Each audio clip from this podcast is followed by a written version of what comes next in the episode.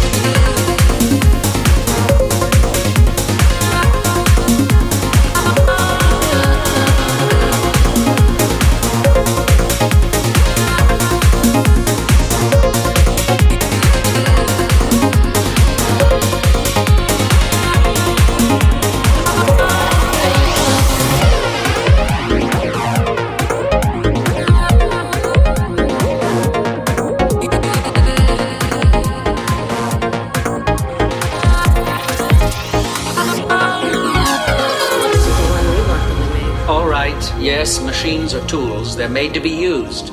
It's their nature. To be slaves. It's why we can show them a better world, why they convert. But that world we show them isn't real. It doesn't matter. Well, I'm afraid they'll figure out that we've made up the thing in our heads. How do they know that the real world isn't just another simulation? How do you? Well, I know I'm not dreaming now because I know what it's like being in a dream. So dreaming lets you know reality exists.